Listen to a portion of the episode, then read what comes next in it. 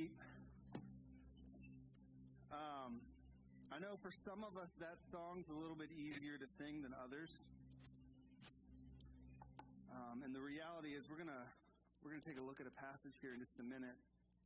The night before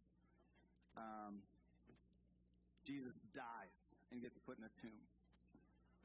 So I don't know where you're at this morning singing He Won't Fail, but I know there are times when it feels like Jesus is in the tomb. There are times when death and destruction and everything is going wrong, and it's hard to sing He Won't Fail. But we look to the empty tomb. We remember the resurrection and the hope and the victory, and even if we can't see it yet, even if the wind's blowing and the storm is raging, we cling tightly to Jesus, our firm foundation. If you're in middle high school and want to head out to youth group now, you can. We have 2 weeks left in our series Like No Other, where we're looking at the 7 signs and 7 I am statements of Jesus in the Gospel of John. And all of them are aimed at helping us understand why Jesus truly is like no other. John tells us at the end of his gospel that these things were written so that you and I might trust that Jesus is the Messiah, the Son of God, and that through trusting in him, we might receive eternal life in the future, and we might walk in abundant life now. I review that statement every Sunday that I preach in this series, and I think it can get stale, and I think it can get this phrase that we just repeat and don't really understand what it actually means. The book of John was written so that you and I might have abundant life now and eternal life in the future. May that not be stale to us this morning. So far, we've covered all 7 signs and 5 I am statements. And the final 2 I am statements are really at the turning point of the book.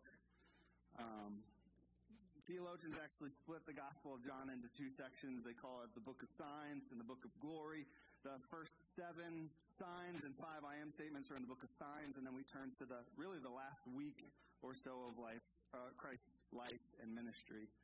It goes from the public square to the private upper room. So, today, we're going to turn our eyes to probably one of the most well-known I am statements in the American church. Can you guess which one it is if you grew up in church? I am the way, the truth, and the life. If you didn't grow up in church, you've probably even heard that statement before, because the church has often weaponized this phrase. We've weaponized this as a statement of condemnation for anyone who is outside the church or who disagrees with us. So I'm excited this morning to take a fresh look at this passage because I don't think it's meant to be used as a weapon of condemnation, but an open invitation for anyone who desires to taste and see that the Lord is good. All right, let's pray and then we'll hop into it.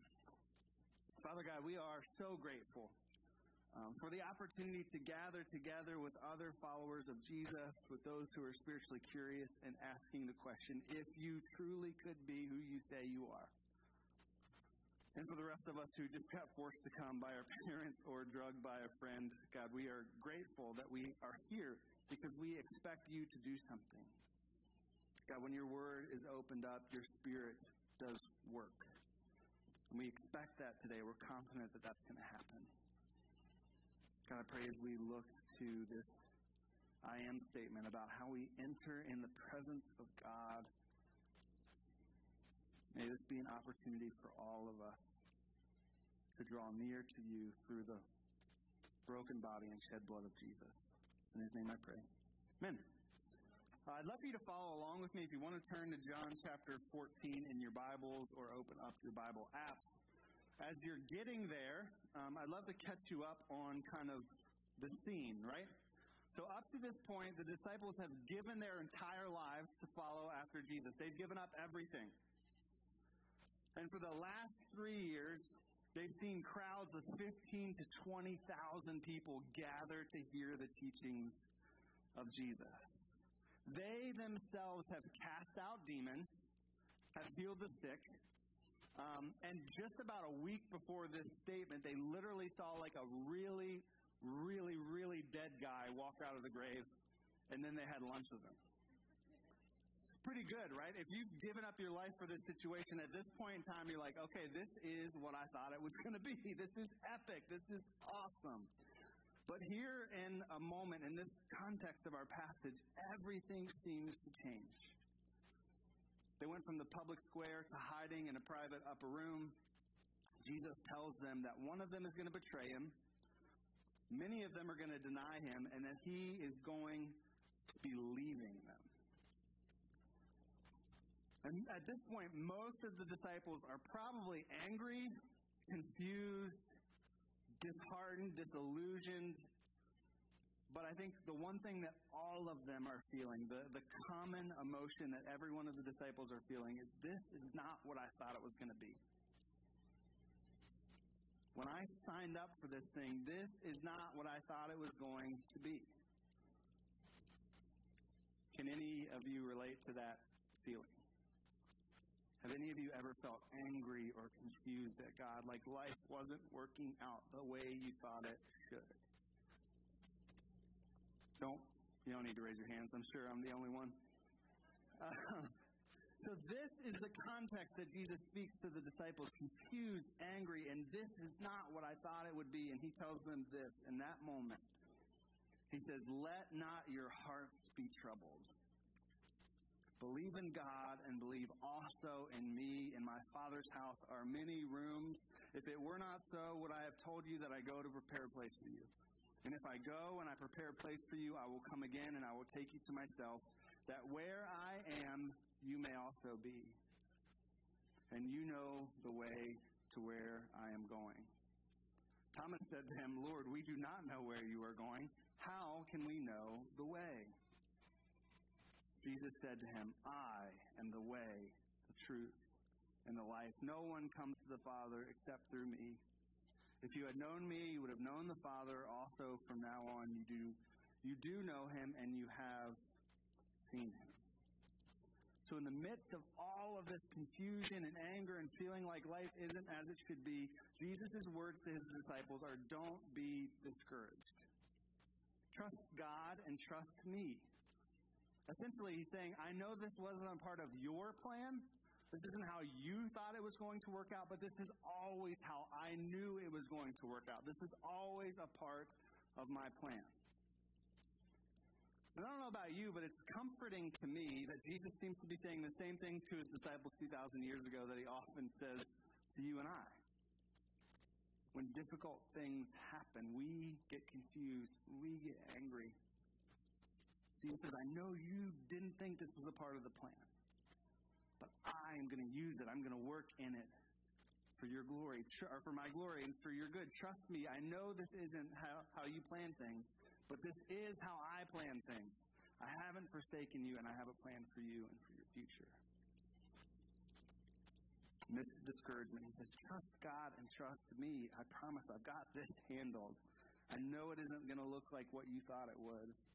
And then he goes on, and he says, I'm going to go prepare a place for you with the Father, and you know where I'm going.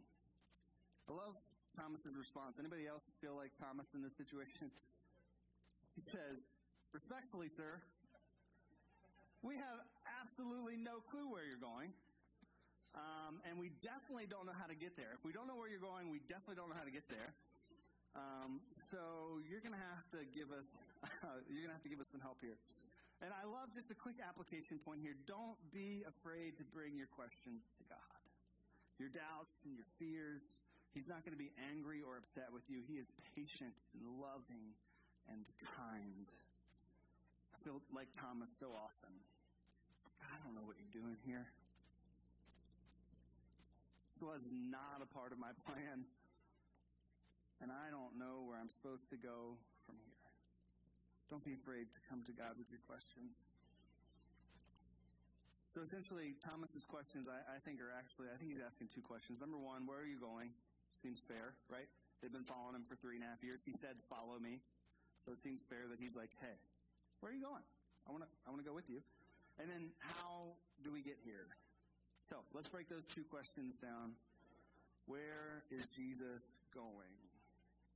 Well, he says, I'm going to my Father's house, prepare a room for you.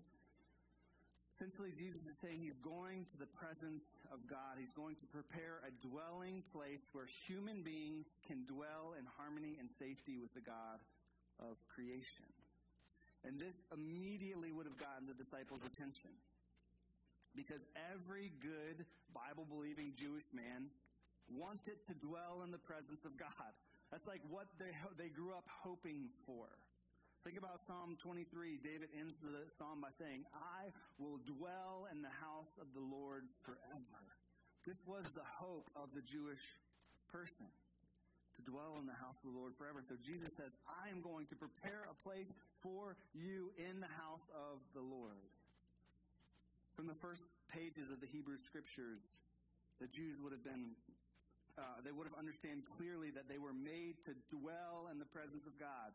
We talk about Garden of Eden all the time. It's so important to realize that God's design for creation is for humans to dwell with him in safety and in harmony, naked and unashamed. This was the original plan. Something went horribly wrong. We rebelled against the holy and loving God, and sin forced us out of his presence in the garden and into a world marked by sin and absent of his clear and tangible presence. Not that God isn't present in the world, but it is not clear and tangible like it was in the garden. Isaiah 59:2 said, "It is your sins that have cut you off from God." So we're in the presence of God, safe, naked, unashamed, everything's going good, but we sin. We chose to rebel against God's plan, and that sin has cut us off from the presence of God. However, throughout the Hebrew Scriptures, the Jews would have known that God was making a way to dwell in their presence, intentionally finding ways for his presence to dwell, even in limited ways. The tangible presence of God led the nation of Israel from Egypt through the wilderness into the Promised Land in a pillar of cloud by day and a pillar of fire by night. Later, God would have Moses build a tabernacle, and then Solomon a permanent temple, all so that his presence could dwell in the midst of the community of the Israelites. All of this is culminated at the beginning of the Gospel of John, where John says, "The Word became flesh and dwelt among us." That word for dwelt, tabernacle. Literally, Jesus tabernacled. His presence, God's presence, came down. Later, Paul would write that through the Spirit of God, followers of Jesus become tabernacles where the presence of God dwells. This was always God's plan, so that his presence could dwell with his people. God's desire is, was, and will always be to dwell with us. And whether you realize it or not, your deepest internal desires are to dwell with the Creator of the universe.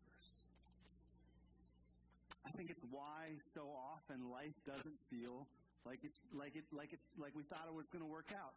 So many of us know, this is a pretty affluent middle class church. Many of us have had life work out for us, right? But so often life works out for us, and we hit the pillow at night, and it's still not there, right? There's something missing. Ecclesiastes 3:11 puts it this way, that God has put eternity in our hearts. So there's some deep longing inside of us that no matter how amazing life works out, we still feel empty. There's this incredibly powerful and overwhelmingly sad interview of Tom Brady after his third Super Bowl in 60 Minutes. Any of you seen this? Just me? Okay, cool. Well, that's why I watch things, so I can tell you about it. So Tom Brady wins 3 Super Bowls. At this point, he's single, and he's bachelor number 1. Everybody wants to hang out with him and be with him. Super wealthy, super rich, super successful. He's won everything that he could ever, whatever he touches turns to gold. And literally, he says this phrase to the interviewer. He says, "God, there's got to be more to life than this." How does that happen? How does someone literally have the most success? All of us would sign up for 3 Super Bowls, a couple $1,000,000, right? Sounds pretty great. And at the end of all of it, when his head hit the pillow at night, he knew something was missing. We all know something is missing. That something is the presence of God that we were created to experience. We've been separated from that presence, which leads us to Thomas's second question. How do we get back there? How do we get back to God's presence? If we're made for the presence of God and we've been separated from the presence of God, how do we get back to God's presence, which is what Jesus responds with such amazing, powerful words. He says, I am the way, the truth, and the life. No one comes to the Father's presence. No one gets back into the Father's presence except through me. I summarize Jesus' statement this way. Ultimately, Jesus is saying that Jesus is the way back to God's presence and the truth about God's presence that leads us to life in God's presence. Jesus is the way, the only way back to God's presence. He is the truth about God's presence that leads us to life in His presence, both abundant life now and eternal life in the future. So, let's unpack this statement one line at a time. Jesus is the way back to God's presence. This truth has both spiritual and earthly implications. I hope you've picked up on that throughout the series of John, right? Throughout the series of John, there's been like application for life now, today, earthly, and then future. Abundant life on earth, eternal life in heaven. We got that? All right, so this same thing here. It has earthly things now, spiritual things that are here and now. Let's start with spiritual. In order to explain the spiritual implications, I have to give you the fastest flyover lesson of the Old Testament tabernacle of all time. Can you guys listen fast? All right, it's going to be fast, and I might miss some things. For some of you, this is going to be review. For others of you, it'll be partial review, partial new things. And for a lot of us, like, you never heard it at all. So I'm going to try and do, like, the best summary that will hit all the targets we need to hit. So, like I said, sin separated God's people from God's presence. God desired to dwell with them, and so He had a temporary tabernacle in the wilderness, a permanent temple. And the whole point of the temple and the tabernacle was so that God's presence could once again dwell with His people. The problem was it was a very limited, temporary way for God's presence to dwell with His people. There were different parts of the tabernacle that you could enter based on your ceremonial cleansing. You could get closer and closer to the presence of God depending on who you were and how clean you were and how many sacrifices you had to offer. And this is probably really weird for us. Animal sacrifices, right? Yeah, it's weird. Well, thank you, Sherry. I appreciate that. I had a friend at my church in Pennsylvania. They grew up on the mission field in Africa. And they moved to America, and his brother is older, and he pretty much lived his whole life in Africa and then moved to the suburbs of America and didn't really try and assimilate at all. And so they had like a backyard wedding, and he just literally like gutted a goat in his backyard in the middle of like suburbs. And people were like, okay, really glad this is my neighbor, right? So we don't have a conception for this. But remember that it's sin that caused us to be separated from God's presence. And the Bible says that the penalty of sin is death. But because of God's love and His desire to dwell in our presence, He would accept the blood sacrifice of an innocent animal to pay the penalty that we deserve for our sins. That's why there's blood sacrifices. And then all the way in the center of the temple was a place called the Holy of Holies. It's where God's visible, tangible presence would dwell. We're there? We're tracking? Guarded by a massive curtain. Many of you know this already. No one could enter the Holy of Holies except for the high priest, and he could only enter once a year, and he had to enter with a sacrifice. Inside the Holy of Holies was the Ark of the Covenant. Any Indiana Jones fans in here? All right. So, Ark of the Covenant. Inside the Ark of the Covenant was the Ten Commandments. On top of that was something called a mercy seat. And above that was where God's presence dwelt. Okay? No one could enter except once a year, high priest. And what he did is he would come in with the blood of an innocent animal and he would sprinkle it on the mercy seat. And ultimately what was happening in that moment is every year God would be sitting as judge over the nation of Israel, looking down at the law, the Ten Commandments. We've all broken them. We've all failed, especially when Jesus redefines them in Matthew 5, right? It says, you've heard it say, Don't kill somebody. I say if you hate somebody in your heart, you've killed them. All right, so we're all guilty. And the blood would get sprinkled in between the law and God's presence, and God would declare the nation of Israel innocent of their sins for another year. That was all well and good, except what? More and more sacrifice. More and more death. More and more blood. Over and over and over again. According to the setup, the way back to a limited access to God's presence was through the blood of an animal. Enter the beginning of John. Jesus comes down on earth, and John the Baptist says, "Behold the Lamb of God, who takes away the sins of the world." The night before Jesus is crucified, he tells his disciples he's going to prepare a place for them where they can dwell with God. And they will access that place through him. Jesus is about to demonstrate the entire Old Testament system, the temple, the tabernacle. It was all just a shadow, a symbolic picture of what the ultimate plan was for Jesus to come and be the eternal redemption, the eternal blood sacrifice that happened once and for all, not so a few Jews could enter into a limited part of God's presence, but so everyone on earth who would place their faith and trust in Jesus alone could have unfettered access to the presence of God.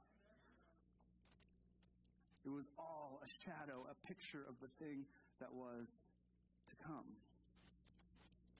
Let's not miss this. Jesus offered himself as a once-and-for-all sacrifice for the consequences of your sin and my sin. Again, this passage was never meant to be an exclusive statement that was used to weaponize people outside. Jesus is saying there's it's a free invitation to all who want to come and enter the presence of God. You just come through me. I heard one pastor illustrate it this way. I thought it was so good. He said, imagine somebody from my church comes up to me and says, "Hey, Ryan, we think you're cool." I'll use Brian and Megan. They think I'm cool. I know that for a fact. Brian and Megan come to my house and they're like, "Ryan, we think you're cool. Can we come over for a game night? Maybe have some food and some games and it'll be fun." And I think Brian and Megan are cool. So, yes, please, come to my home. We'd love for you to play games and eat food. Just enter through the door.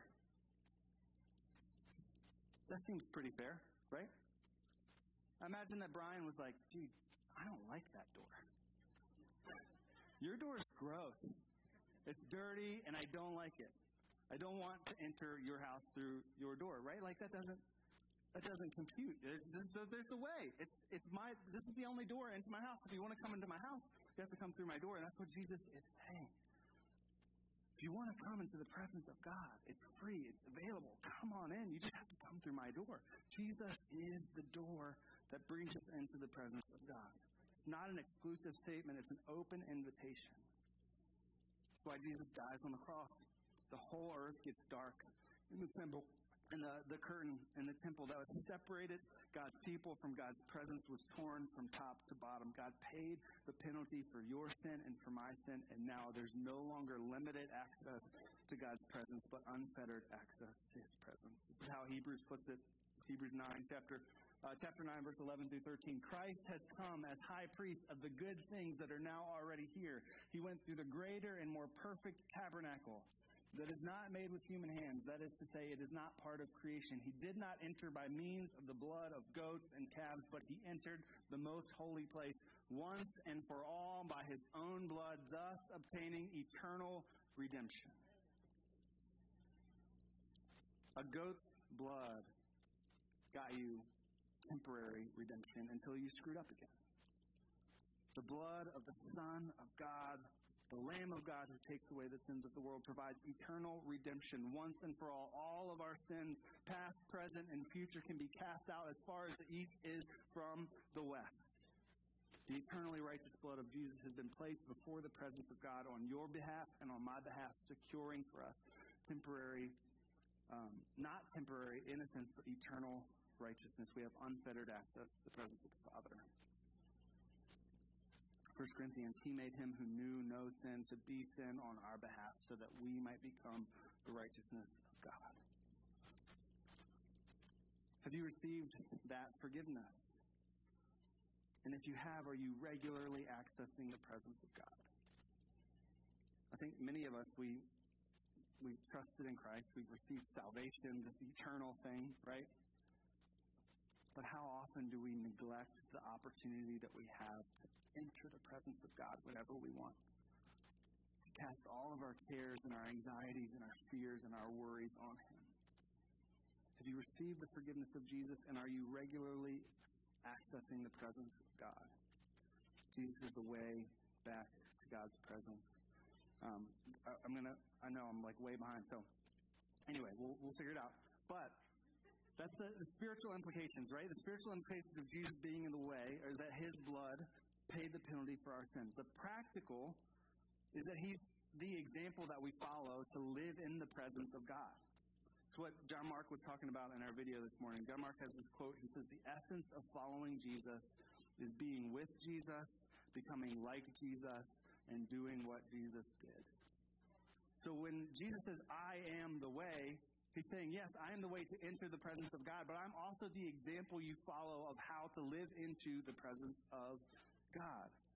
So if you want to know how to live a life, a full life, an abundant life, lived in the presence of God, look at Jesus. I'll have you read John on your own. That's how I'll save some time. All right. Number two, not only is Jesus the way back to God's presence, but He is the truth about God's presence. Later in the passage, it'll say, whoever has seen me has seen the Father. And I think so often we avoid the presence of God because we believe a lie about the presence of God.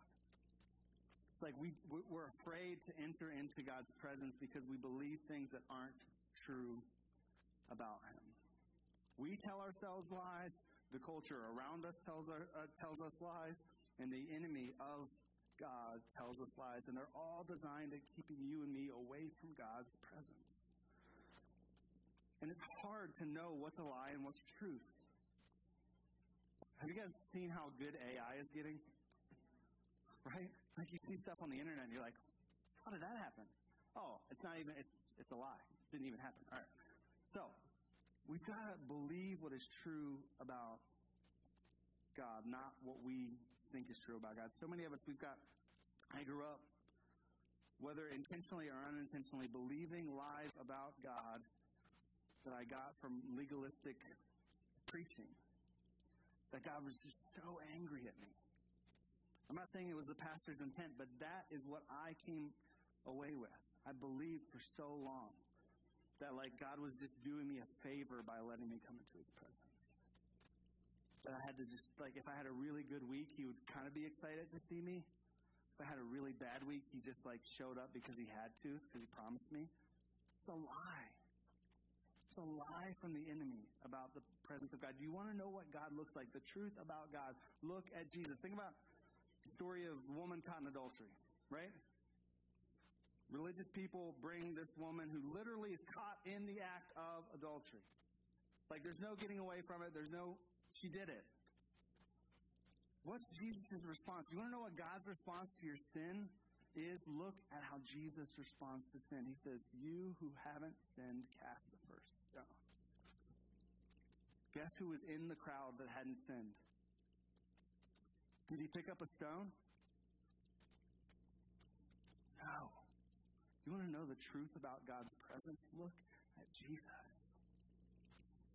Don't avoid the presence of God because you're believing lies about the presence of God. Maybe you had a dysfunctional family unit, and when you think about God being a father, like you're imposing things on Him that are true about your family. You want to know what God is like? Look at Jesus. What lies are you believing about God that are ultimately keeping you from, or that are ultimately leading you to avoid His presence?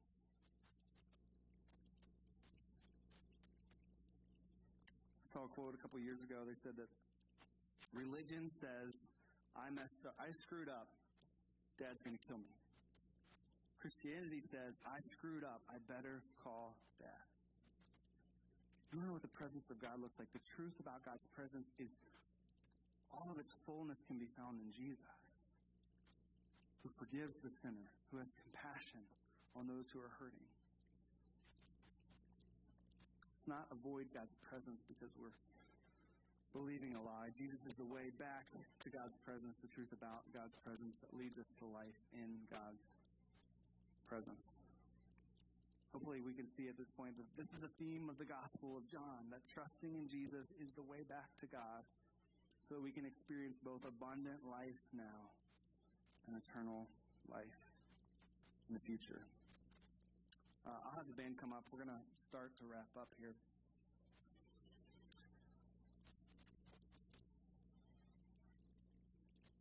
Many of us probably feel that life isn't going the way that we thought it would. I think in a room this big that's a fair assumption.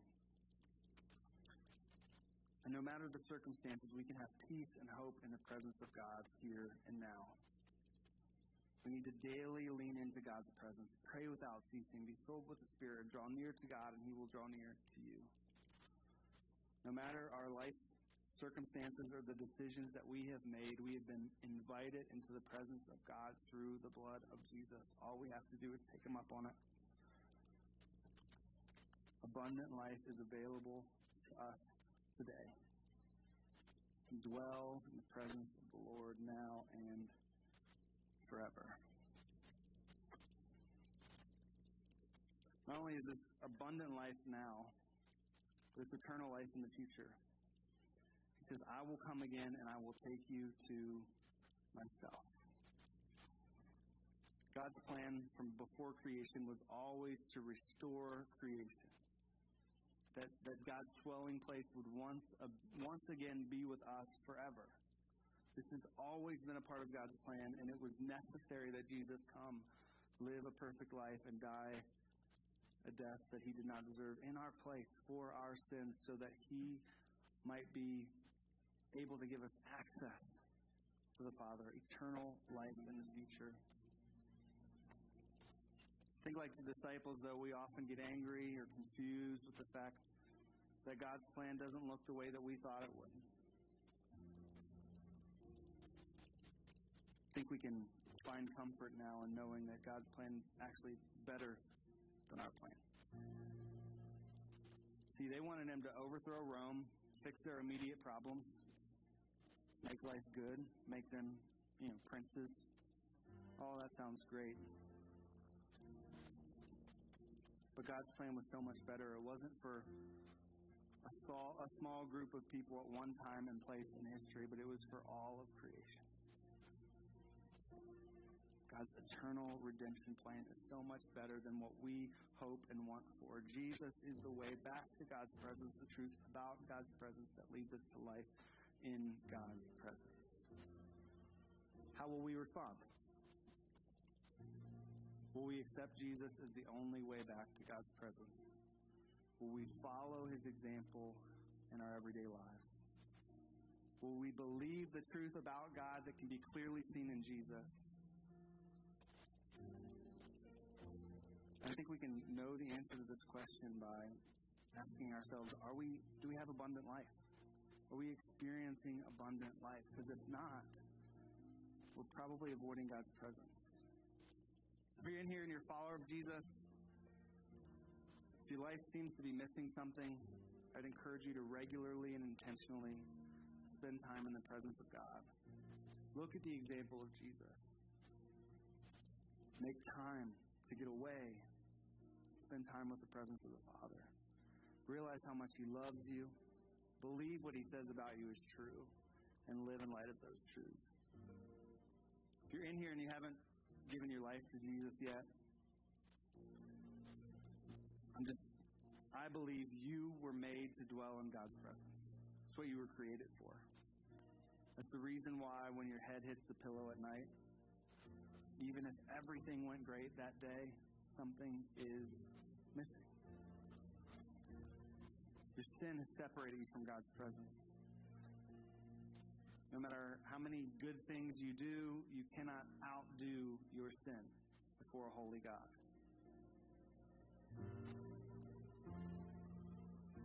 I love how C.S. Lewis puts it.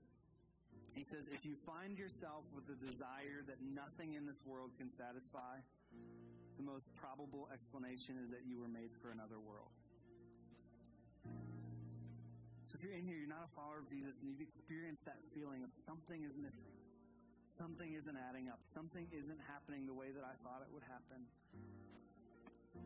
give Jesus a shot. He is the way, the truth, and the life. And you are freely invited to access His presence by trusting in Jesus for salvation. Kids are coming in because we're going to do a baptism here. Let's pray, and then we'll transition to our time of baptism. Father, we are so grateful and thankful that you do not hold our sins against us, that you provided a way for our sins to be paid for, not by reoccurring animal sacrifices, but by the sacrifice of your very own Son, once and for all, securing for any who would enter through his door eternal redemption. God, may we choose to walk in light of that forgiveness every day. May we receive it. May we realize that when you look at us, you see the righteousness of Christ on our behalf. God, many of us in this room have had a week that we just epically failed. We did everything the way that Jesus would not have done it. And we believed the lie that we're going to come into your presence and you're going to be angry and disappointed, when in reality the thing you want more than anything is for us to just draw near to you. You're going to forgive us. You're going to pick us back up, and you're going to send us back out, ready to give it another shot, to fail again, and to receive forgiveness over and over and over again. God, may we be a people that truly believe Jesus is the way, the truth, and the life. In Jesus' name I pray. Amen.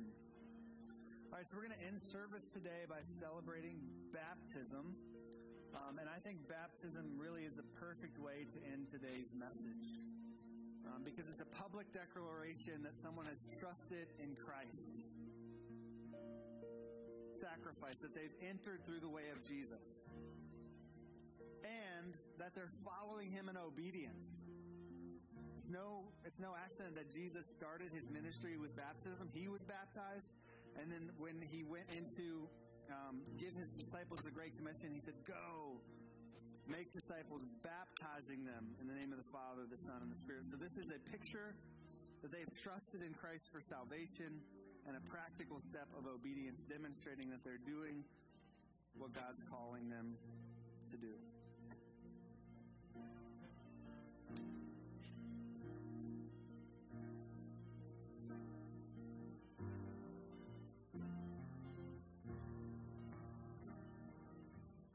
We get pumped when people get baptized, all right?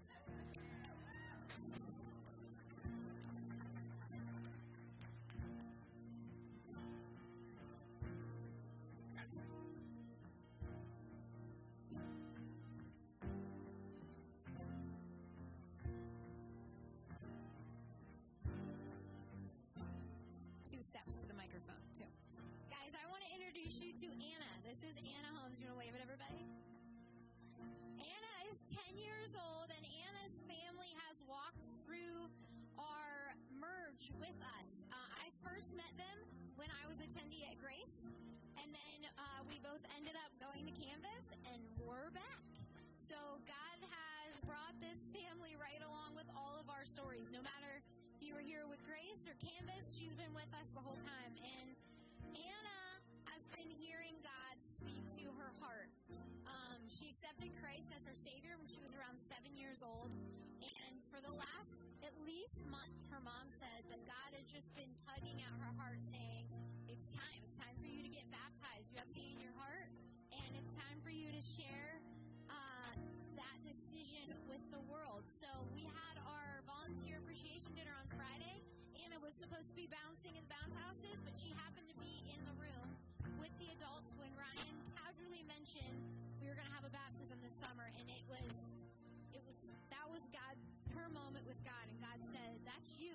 It's your turn to get baptized." And I know sometimes as adults we forget how much God speaks to kids, but you remember when childlike faith, he speaks to them so much. And so Anna heard and she listened, and I got a text message in Target last night.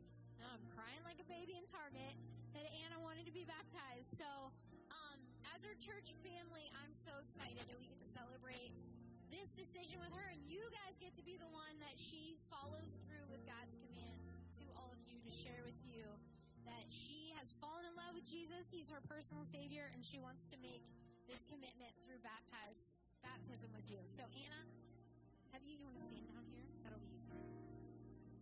Have you accepted Jesus as your personal Lord and Savior?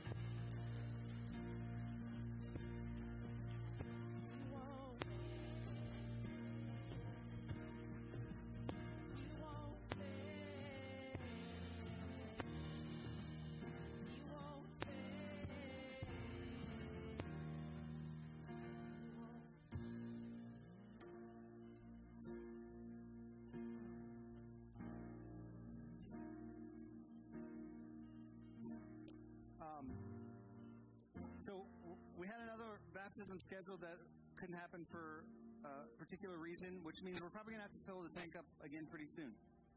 So if you're in here and you've been considering the claims of Jesus, you never followed him, you never put your trust in him, and you're ready to do that, I would love to talk to you.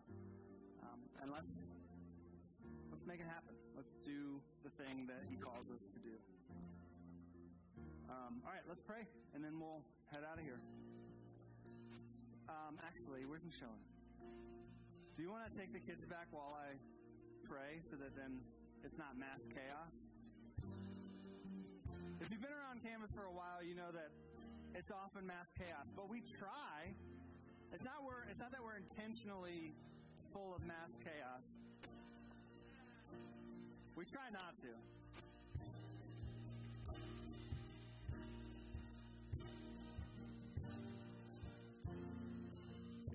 Let's pray.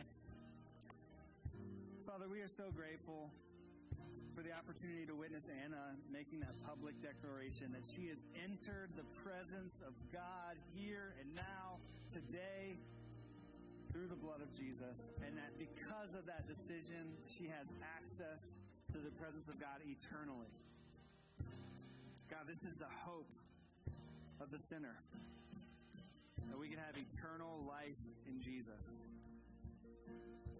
God, I pray for each and every person in this room that this week we would leave this place and make the decision to actively live in your presence, to be used by you to introduce others to your presence for your good, for your glory, and for our good. In Jesus' name I pray.